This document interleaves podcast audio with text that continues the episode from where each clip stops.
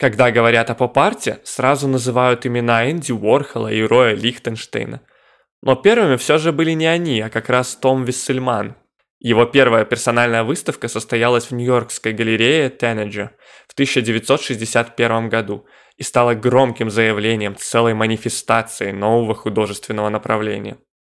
И если Уорхол сосредоточился на знаменитостях, а Лихтенштейн на комиксах, то Виссельман принялся за художественную переработку так называемых пинапов, плакатов с изображениями полуобнаженных девушек, которые прикалываются на стену.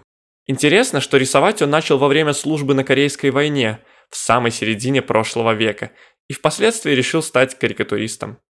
После войны он оканчивает университет, параллельно рисуя комиксы для мужских и юмористических журналов. А в 1956 году художник переезжает в Нью-Йорк, где знакомится с творчеством Вильяма де Кунинга и решает заняться живописью.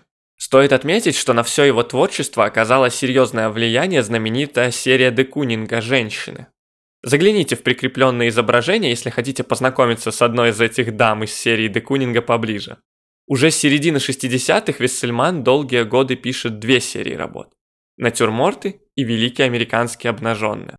Нам, безусловно, интересна вторая из упомянутых серий. Однако, как вы, возможно, успели заметить, стиль, в котором пишет своих обнаженных женщин Виссельман, разительно отличается от абстрактного стиля де Кунинга.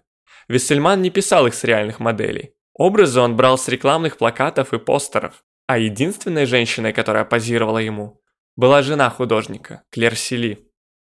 Интересно, что еще одним художником, вдохновлявшим Тома Виссельмана, был Анри Матис, и у того, и у другого работы в стиле ню не были в первую очередь нацелены на передачу сексуальности. Через стереотипы о женской привлекательности Виссельман иронично показывал эмансипированную американку.